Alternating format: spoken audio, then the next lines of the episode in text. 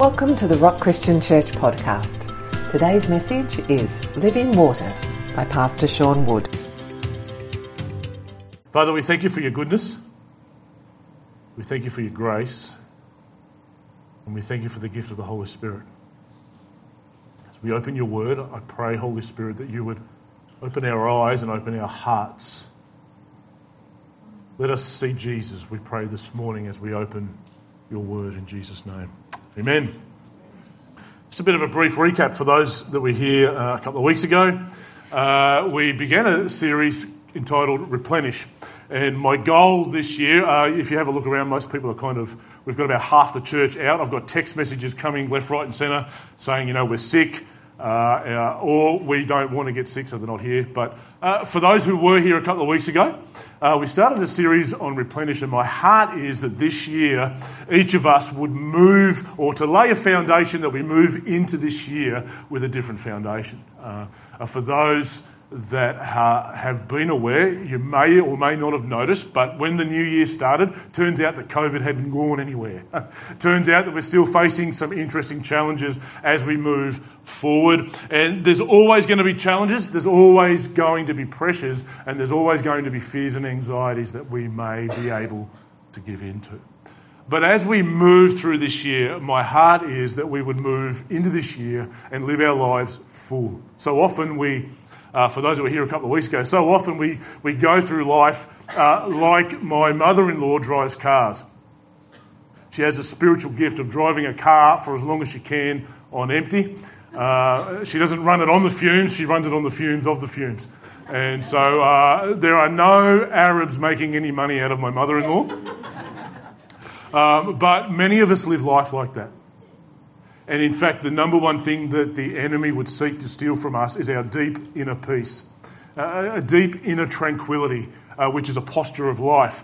Uh, peace that the world gives uh, is vastly different to the peace that Jesus came to give us. You see, the peace that the world defines peace as the absence of conflict, uh, the absence of disturbance. So, uh, not what's happening at the border of the Ukraine Soviet Union at the moment, but there, it, it, it is, we would say that we are at peace when we don't have any disturbance or any kind of conflict. However, Jesus says to his disciples in the midst of the most tumultuous time of their life, when he is telling them, I'm going away, I'm not going to be here a little while and I won't be here in a little while and I will be here. They couldn't understand what he was talking about. But in the midst of that, Jesus says, My peace I give you. And the peace that Jesus has to offer us is a gift from God. And it's a peace that is an inner tranquility despite troubles, challenges, or whatever may be coming against us. So the enemy would seek to rob us of that peace. And for those who were here a couple of weeks ago, we looked at Martha and Mary and how the number one thing that is needed, the one, number one thing that is necessary is that each and every one of us find our place at the feet of Christ. Often we think that Martha was rebuked or chastised for working, but that's not what Jesus chastises Martha for. In fact, we find that Mary was just as busy as Martha, except she was uh, occupied differently. The challenge this year that I lay before everybody is that we would move from being occupied for Christ and that we would live our lives from a position of being occupied with Christ. That was the difference between Martha and Mary. Uh, Jesus chastises Martha not because she's busy, but because she's distracted and because she's anxious and troubled about many things. Martha, Martha, you are anxious and you are troubled about much. One thing is needed, he says, and Mary has chosen the better portion. Today I want to talk about one of my favourite chapters in the Bible. I've preached on this half a dozen times and uh, I've said this a number of times, but it's, it's important again today. There is one interpretation. There is one interpretation of Scripture, but there are many applications. That's very important as we open God's Word. Uh, often you may hear, oh, well, that's the way you interpret it. I interpret it this way. No, we can discuss interpretation. Yes, we can, we can kind of maybe debate it and, and, and stuff like that. But at the end of the day, there is only one way we can interpret Scripture, but there are many applications. This chapter has many applications in our lives. For those who uh, know, we'll be at John chapter 4 today, talking about the woman at the well, and just a few things to kind of paint the picture of where we're going, and a few things about this chapter. First of all, uh, I love this chapter because It is the chapter that highlights the fact that Jesus would never be locked into cultural taboos. I love that about Jesus. Jesus never allowed the current culture around him to determine and define how he operated and who it was he placed value on or why he placed value on them. I love this chapter. Why? Because Jesus, in a culture that would downtread and press women down, I'm going to get some brownie points right now. Jesus uh, deliberately and intentionally raises the profile of women and say what you like about women in ministry, but this lady is the first evangelist in the New Testament. We overcomplicate evangelism too much. All too often, we're waiting for the next program, we're waiting for the next great evangelist, the next great move of God. Evangelism is really simple, and this woman shows us how it should be done. Jesus deposits something in our lives, and we go and tell people what he's done for us. And the results are amazing. A whole village in the end will turn to Jesus. In the end, they will say, you can read the rest of the uh, account for yourself when you get home. In the end, they say, we no longer believe because of the testimony you have. We believe because we've met him. And we know for ourselves that he is the Messiah after Jesus spends two days in their village. I believe, and uh, I won't get brownie points depending on who hears this. I believe that the church should pause for a moment and ask itself one big question as we move forward. What place should women have in ministry? And I think they should have a very important place. As we see today, women have a lot to offer when it comes to ministry. So um, there's some good emails coming, and you can forward them to me. The complaints go to Liz, but we'll move on to those a little bit later. For, for those who, who don't know my history, uh, when I was in Tasmania, I, I drove taxis for almost seven years. And I drove night, I had three taxis. Uh, basically, my testimony is this for those seven years, if I wasn't asleep or driving a taxi, I was underneath one fixing one. I, one night, uh, I can remember I did brakes in the front of one of my taxis. Took me 20 minutes to do the front brakes under lights in the car wash. And uh, I still have a reputation for that where I came from. So, yes, you can. Uh, uh but uh, one thing I did notice and one thing I did take away from that time, I met a lot of people when I was driving taxis, and Launceston's a small place. Launceston has a, a population of about 120,000 odd people, and they're all odd, as you might be able to tell. But uh, one thing I began to realise, I picked up people, I picked up some of the leading business people in Launceston. I picked up people who were very famous from the television.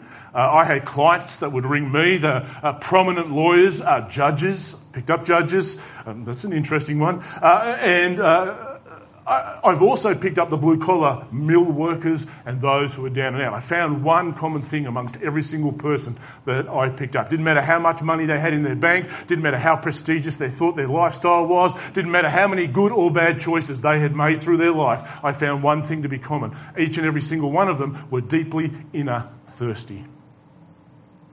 And every Friday and Saturday night was all about trying to quench that thirst with the world's way of doing that. I saw the same people every Friday night. I saw the same people every Saturday night. I saw them going to the same parties, drinking themselves into the same stupor. I've seen marriages fall apart on the backseat of my taxi. I've seen them begin on the backseat of my taxi, uh, which is a story. I could write a book, but I won't because you don't want to know what happens on the backseat of people's taxis. but as much as you laugh, you, you, you, think, you think maybe it's all a myth what happens when the sun goes down it was a snapshot for me of the fallen human heart, and we've got some big problems. And what we see on the surface, what we see with addiction problems, what we see with domestic violence, what we see with the breakdown of the institution of the family, what we see there is all symptomatic of a deep inner thirst that everybody has, and they're trying to quench that thirst from the wells of the world, and they're falling short. Desperately. I saw women in violent relationships that would keep going back and back and back and back and back. Because why? Because they thought that that was all that there was for them in life. However, tragic that is, and it's tragic. The reality also is that after over five years of pastoring, I've also discovered that many people come, not just here, but across the landscape, many people come in and out of church every Sunday and leave just as thirsty as they came in. And it shouldn't be that way. It doesn't have to be that way. There are parents sitting in this room that have got children that have grown up in church and gone through youth groups, and what's happened? They get married and they start work, and, and the allurement of life pulls them away. And they believe that they can quench the thirst that's on the inside. Blaise Pascal, a 16th century French mathematician, would you believe they do maths in France? But a French mathematician by the name of Blaise Pascal said that we're all born with a God shaped hole inside of us that only He can fill. Problem is, inside of churches and outside, we're running around trying to cram everything else in there. This is not a problem that just lies in the world, it lies inside of the church. We're desperately thirsty. Uh, all the way back in the time of Jeremiah. You, read Isaiah, Jeremiah, and Ezekiel. Talk about guys, how we kind of sum up ministry today. Well, these guys, uh, when we talk about how we measure success in ministry, uh, Jeremiah managed to get one convert, Baruch, who was his, the guy that took down all these prophecies. Isaiah, nobody. Ezekiel, everybody hated him. He even lost his wife. Isaiah says, Here I am, Lord, send me. We all know those famous words, right? Yeah, God, you've called me. Yeah, how many people here know a call of God on their lives? Yeah, God, they're all, you know, you could preach a million sermons about that. But I wonder how many people keep reading when God says, Oh, cool, by the way, uh, no one's going to listen to you.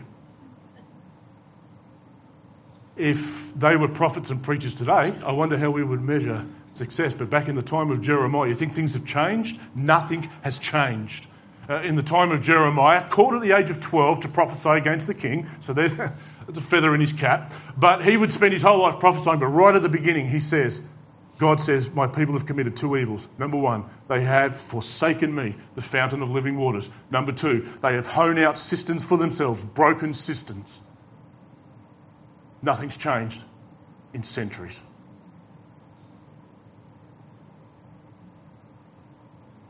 Today, as we approach this narrative, my hope is that you will leave here knowing you don't have to thirst anymore. Many of us are desperately thirsty, and nobody has to. We, so many people say that the church in the West is shrinking, and they're kind of right, but they're wrong.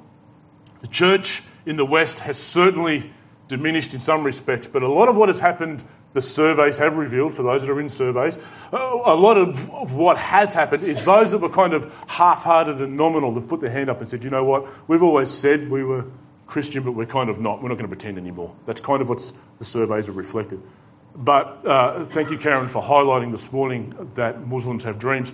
Uh, Muslims still believe that the veil is up and that the only way God speaks to man is either through dreams or through prophets. Right now in Iran alone, Muslims are dreaming dreams of this Jesus. He can meet you wherever he is at.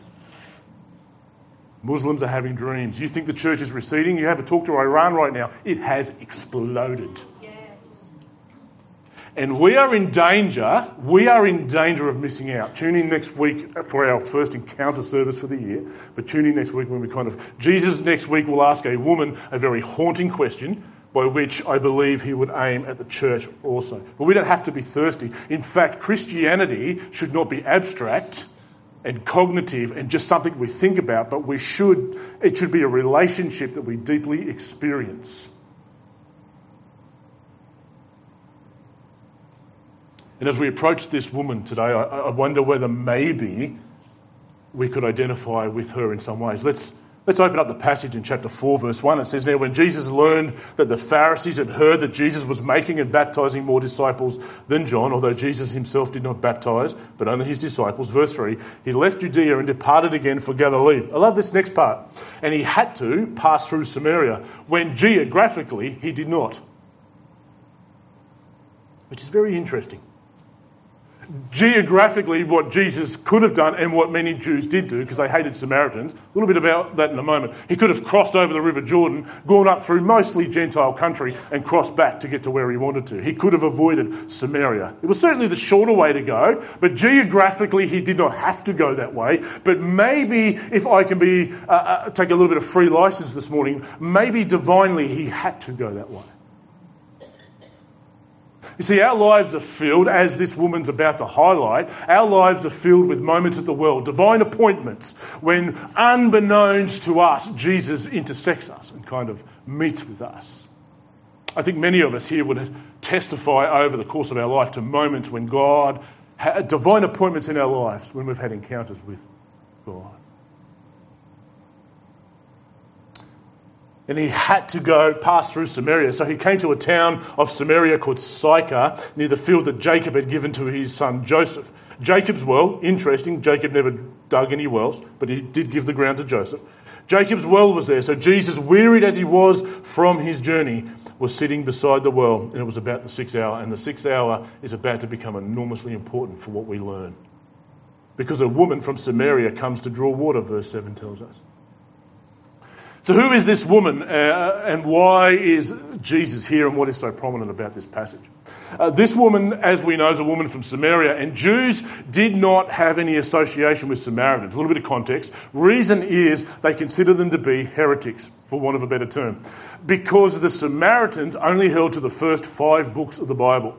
So they decided, they had concluded that they had all of the revelation and knowledge of God from five books of the Bible. Uh, by the way, Jesus will go on and tell this woman, You worship what you do not know. You worship somebody you don't know, which is going to be very important. But they thought, you know what, we've got it all. And, and, and, the Jews held to the complete revelation given in the Old Testament, which included the prophets and the Psalms and the wisdom literature. And it had gotten to such a division that uh, Jews, any kind of association in any way with a Samaritan meant that the Jews were considered to be unclean, particularly women. Women of Samaria were considered to be continuously unclean. Here's what I love about Jesus. Here's what I love about Jesus. This woman here, we will learn. Uh, uh, we're going to learn in a moment that she has an enormous reputation. We're going to learn that she carries an enormous amount of shame. We're going to learn as we work our way through the passage that she, at best, has a small percentile theology. I mean, she has a half knowledge of God, where she's worshipping somebody she has fabricated, uh, like the rest of the Samaritans. We will learn that she has not had just one husband, but she's had five. And we're going to learn that the guy she's with now isn't even her husband. She comes to the well at the sixth hour. And what do we know about that? We know that she comes alone, which was not customary to do in Samaria in the first century. Why? Because it was dangerous. Women would come either first thing in the morning or women would come at night as the sun was going down to collect water, and they would always come in groups. What are we beginning to learn about this woman? Not only does she has a, have a reputation, most people in the village don't associate with her. She's an outcast. Here's what I love about Jesus. They're the kind of people that Jesus always meets at the well. Have you ever noticed that? I love that about Jesus. Uh, if uh, here's a question you could uh, answer very quickly. If you're wondering, I wonder who God's going to do the next great thing through, look for the most unlikely person around you, and God is going to do it with that person. In fact, the Bible is filled with people that God used the most unlikely person to do the most supernatural thing through. Moses, most unlikely person. Jacob, most unlikely person. Peter the apostle, definitely the most unlikely person. And no matter what you bring today, no matter where you find yourself, no matter the shame perhaps you bring, no matter what your past says, no matter what you've done, no matter how much of the Bible perhaps you even know today. Wherever you find yourself, I want you to know that Jesus is waiting at the well for you.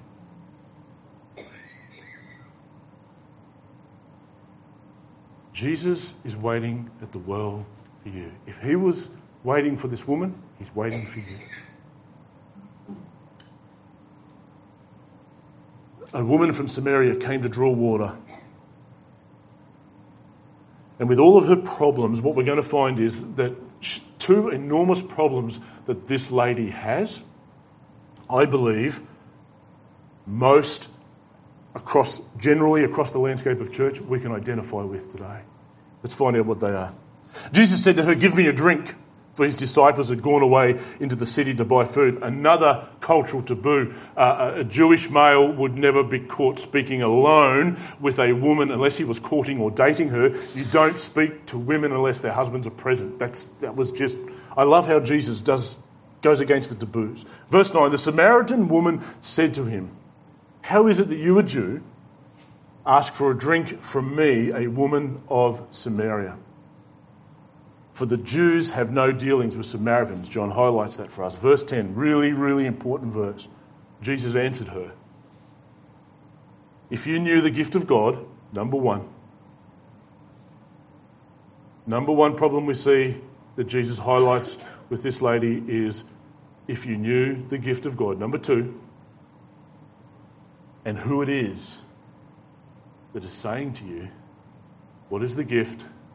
And who it is that is sitting at the well. Who it is that is saying to you, Give me a drink, you would have asked him and he would have given you living water. And how many of us are sitting here going, What on earth is this living water? And how many of us will echo the question from this lady in a moment, Where on earth can I get this living water? It's not from Tasmania. From verse 11 to 15, Jesus will unpack the first part. What is the gift? From verses 16 down to 26, Jesus will go on to unpack the most important part, which is the second part, the identity of the one who is talking. So let's, let's begin where Jesus does and move our way through. What could Jesus possibly mean? First thing I want to highlight about this word is the word gift that Jesus uses here to describe what he's talking about. This word gift is used four other times in the New Testament, uh, ex- almost exclusively. And four times in the book of Acts where it is used outside of this verse, it is always in reference to the Holy Spirit. Always. Jesus says you have a gift. And I love that word because you can't earn a gift. You can't buy a gift. Does, you, you, can't build up enough brownie points to get a gift. It's, it's, it's not dependent upon how holy you might be. It's not dependent on how super righteous you might be. It's not dependent on how much Bible you know. It is a gift from God. But how many people know that all gifts need to be received?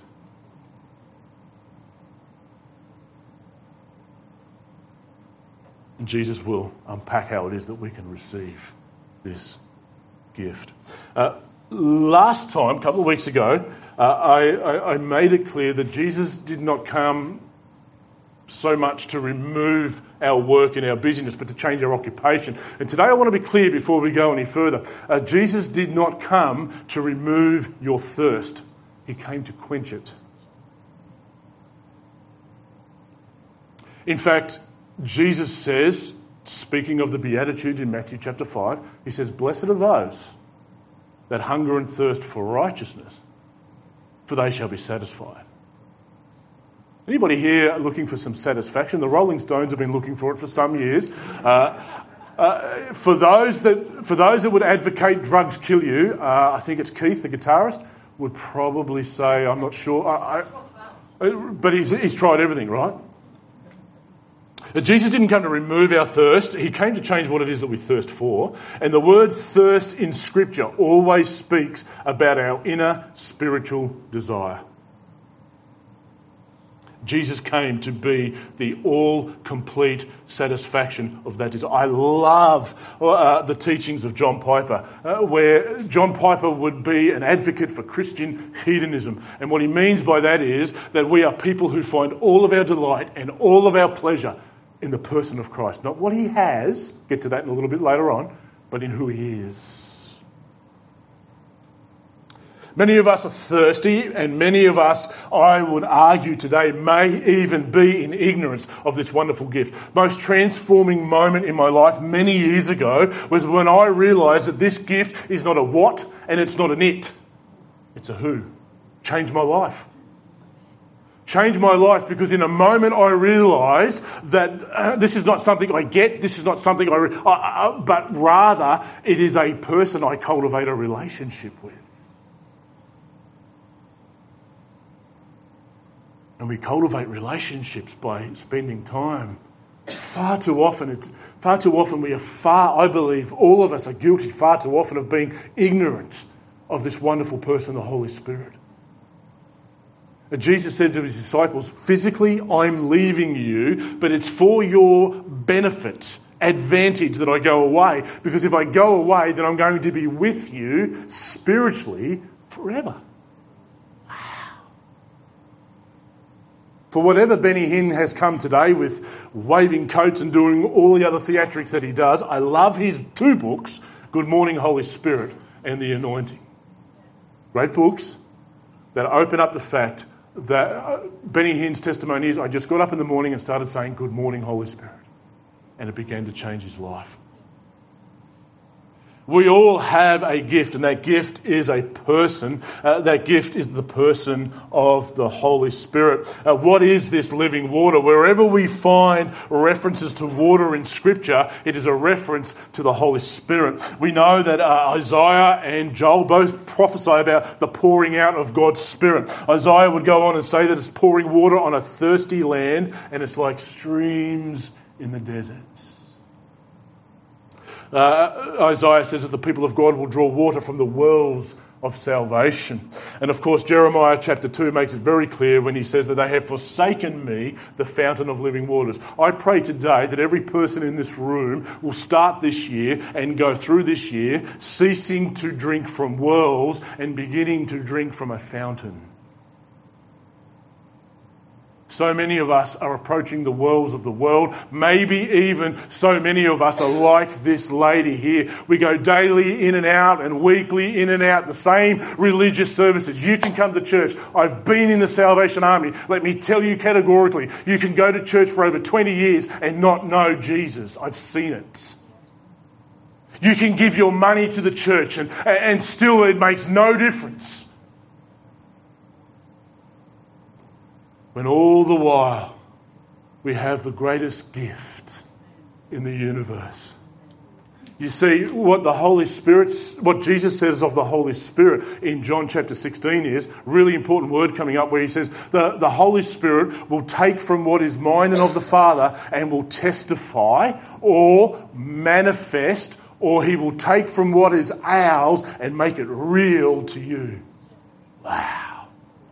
That's why I love A.W. Tozer so much. A.W. Tozer grew up in an evangelical conservative background. He searched through all the writings of the mystics and the swing from the rafters kind of. And he found a beautiful middle ground where he said, you know what? We can live uh, uh, uh in a relationship with God, experiencing Him each and every day. And that is far much more than goosebumps and hair standing up and whatever else. It's about a deep inner tranquility. I, I know personally that when I'm out of sync with God, everything in my life is just, I've got it, everything just goes out of control.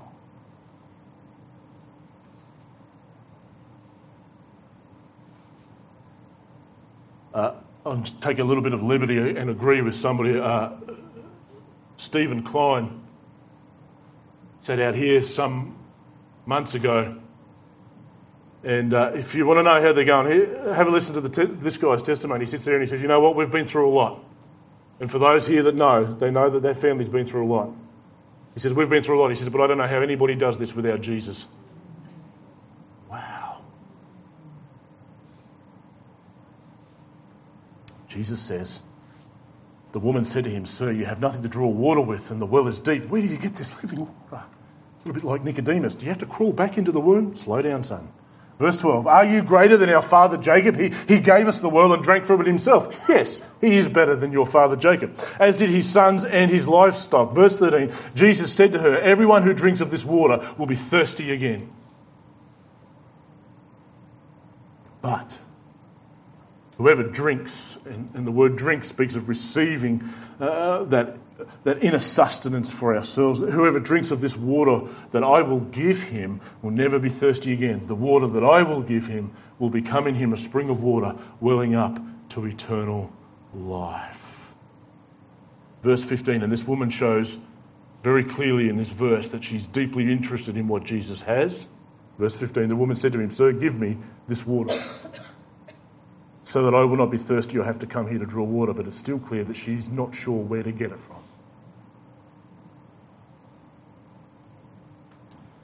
Uh,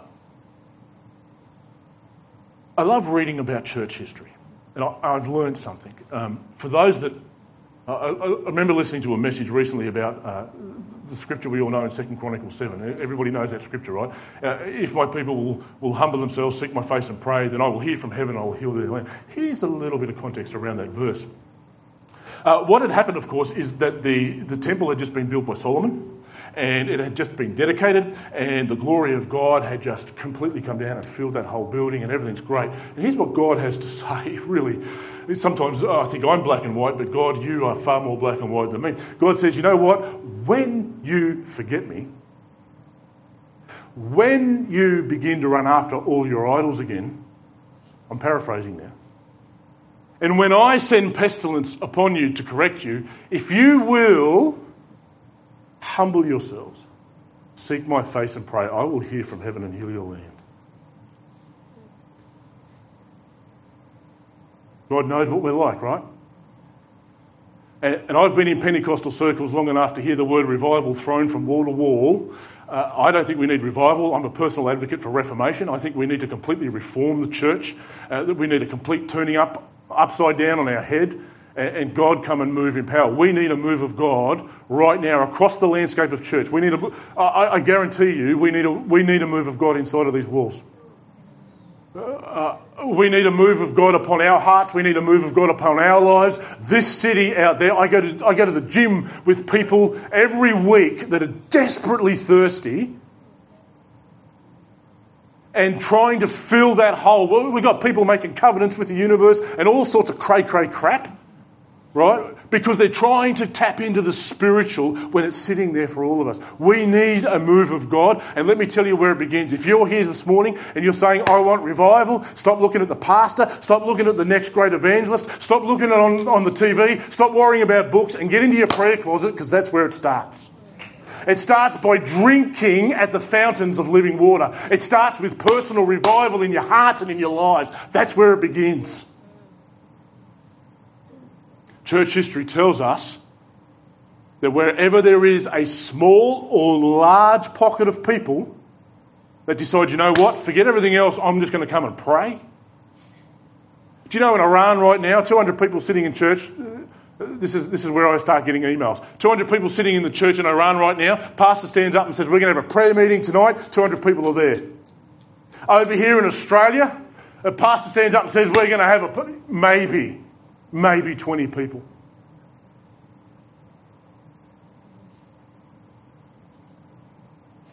And we wonder why, right now, the church is exploding in Iran. They're paying a price. My prayer this year, please take this with the godly love that it's intended. This year, stop worrying about everybody else. Stop worrying about what the church down the road's doing. And get in your prayer closet and say, God, here I am. Have a look at what God will do. We want to live replenished and refreshed. John, uh, Acts chapter 3, Peter says, Repent therefore, that times of refreshing may come from the presence of the Lord.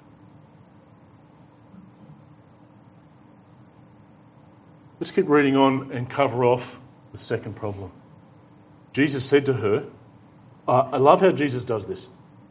Jesus just knows how to say the right things and ask the right questions. Verse 16, Jesus said to her, Go call your husband and come here. Straight to the point. No mucking around, no touchy feely cup of tea crap, just straight to the point. The woman answered him, I have no husband. Jesus said to her, You are right in saying, I have no husband, for you have had five husbands. And the one you now have is not your husband. What you have said is true. And in a snapshot, we see a thirsty woman that's been running from well to well to well to well to well to well to well, trying to find that deep inner satisfaction that she can only find in the person of Jesus Christ. The woman said to him, Sir, I perceive that you are a prophet. Not the prophet, a prophet. Our fathers worshipped on this mountain, but you say that in Jerusalem is the place where people ought to worship. So let's quickly move through this now because a lot of people have questions about what on earth did Jesus mean with what comes next. But let's, let's read it out and cover it off very quickly. Verse 21 Jesus said to her, Woman, believe me, the hour is coming when neither on this mountain nor in Jerusalem will you worship the Father. What's the contention she's just raised? Samaritans say the place to worship God is on Mount Gerizim. Uh, the Jews would say you've got to be in the temple. Jesus says neither, which is interesting. Moving right along, you worship what you do not know. Wow. That sentence is enormously profound. We, collective, worship what we know for salvation is from the Jews, but the hour is coming and is now here the hour, speaking about an ecclesiastical moment in God's plan. The hour is coming and is now here when true worshippers will worship the Father in spirit and in truth. Wow. For the Father is seeking such people to worship him. God is spirit, and those who worship him must worship him in spirit and in truth. This woman tries to deflect. Notice that? Starts talking about husbands and, and worlds and everything that she's been running to. The minute she, she, she tries to sidestep, well, let's get on to theology then. I don't want to talk about me. How many of us do that, by the way, uh, when God starts nailing us down? I don't want to talk about me, so she sidesteps. If you're going to have a theological discussion, probably don't do it with Jesus. But I love this because so often we can get locked into the same. You see, worship, we think worship is, is what happens here. And uh, praise is the first two songs we sing, and worship's the last three songs we sing, when actually singing is an expression of worship. Worship is a posture of life. What Jesus is saying is, uh, uh, worshipping God will not be about religious practice and ordinance and ceremony. It won't be about where you are located physically, but it will be about a deep, intimate relationship with the living creator of the universe. And worship must flow from that intimate relationship. The Father is spirit, and those who worship Him must worship Him in spirit and in truth. It's about a deep, intimate connection. And now I want to finish off because so many people here are saying, How? Where? Where do I get this living water? What do I have to do? Well, uh, we have to understand that the source of this gift is Jesus. Verse 25, the woman said to him, I know that Messiah. Now, that word Messiah is about a sermon series of about 12 months, I reckon. But that word Messiah, for all that is packed inside of that word, what she's saying there is, when I know that the Saviour, when I know that the one that's fulfilling all of the promises, when I know that that one, the Messiah, we know that when He comes, who is called the Christ, when He comes, He will tell us all things. Jesus makes something abundantly clear to her that I would desire to make clear to you. I who speak to you am He.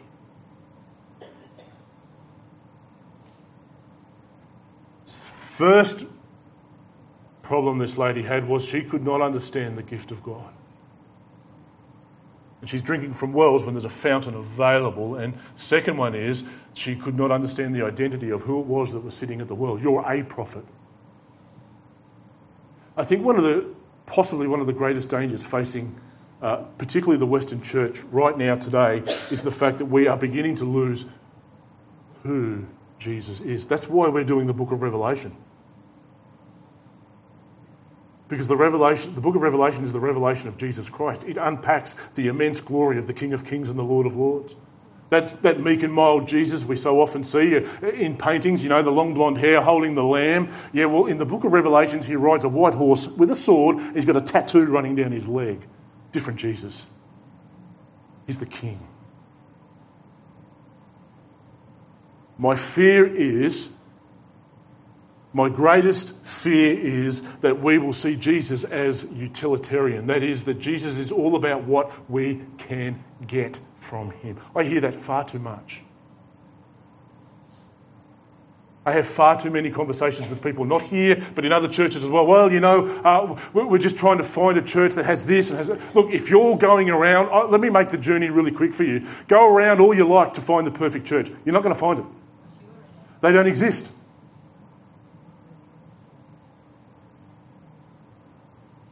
This is family.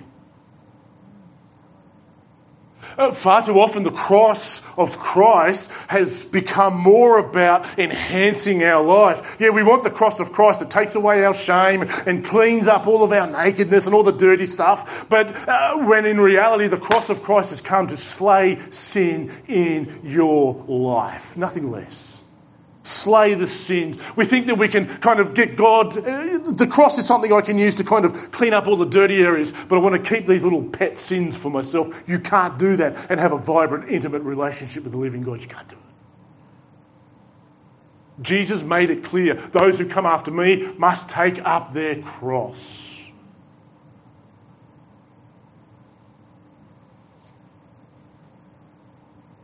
All too often, we perceive Jesus as being an addition to our life. I see this far too often. Far too often.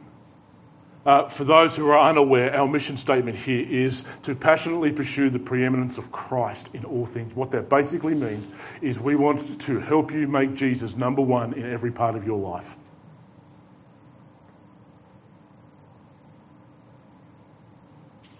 I see it as my calling and my job here to do whatever I have to do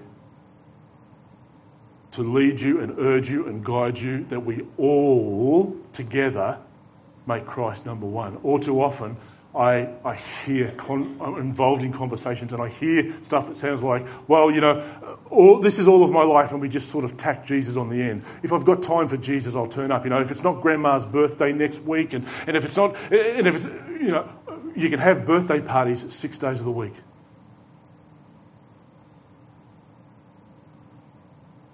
What we prioritise and what is number one in our lives will show up in our lives. But here's the big one, and it's the word this woman uses to describe. We don't have a name for her, but it's the same letter that she uses. She says, You are a prophet. And far too often today, I wonder whether Jesus is a Saviour, a Lord, a Messiah, or is he your Lord? Is he your Saviour? Big difference.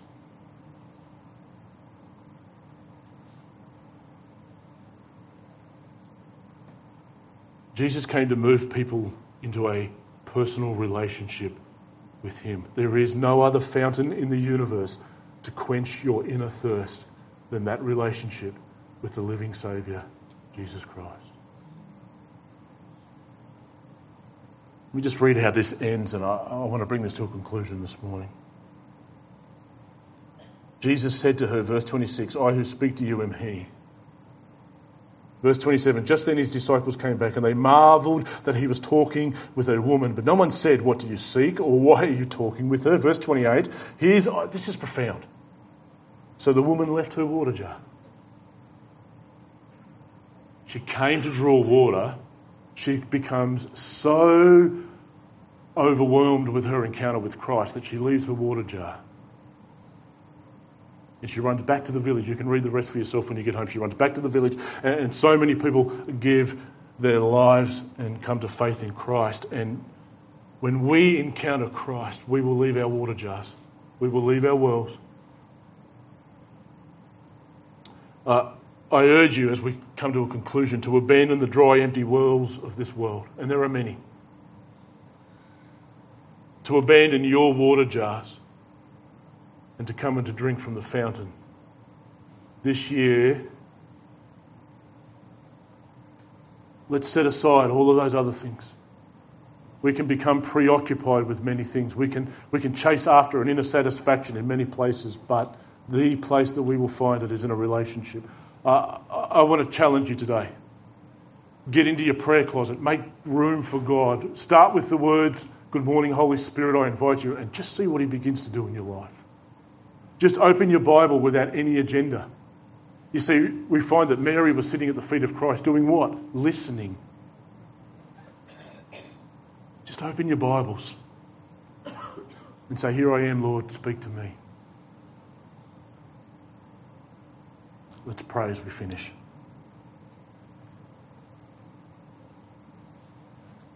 Father, we are all thirsty. If we are honest with ourselves, we are not where we want to be in our relationship with you. I want more of you. For every drop that I have from the fountain, Father, I want more. It makes me thirstier. But Lord, so often we can feel like that dry, arid land, and we can cry out and say, Lord, we need streams in the desert. Pour out your Spirit, we pray.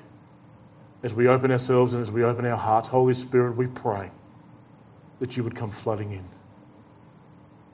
I pray for everybody in this room that is thirsty, that they would come to the fountain of living waters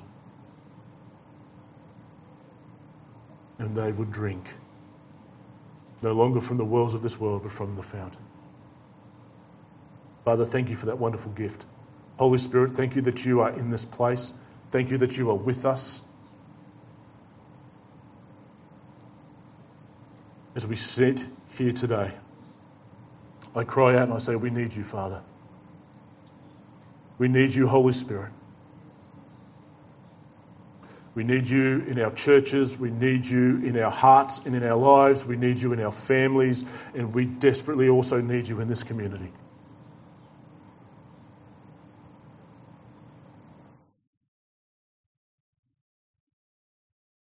In Jesus' name we pray this morning. Amen. Thanks for listening to the Rock Christian Church podcast. To be notified when the next episode is available, subscribe on our website at therock.org.au. You can also connect with us on Facebook at The Rock Christian Church. We hope you have been blessed today and we look forward to you joining us for our next episode.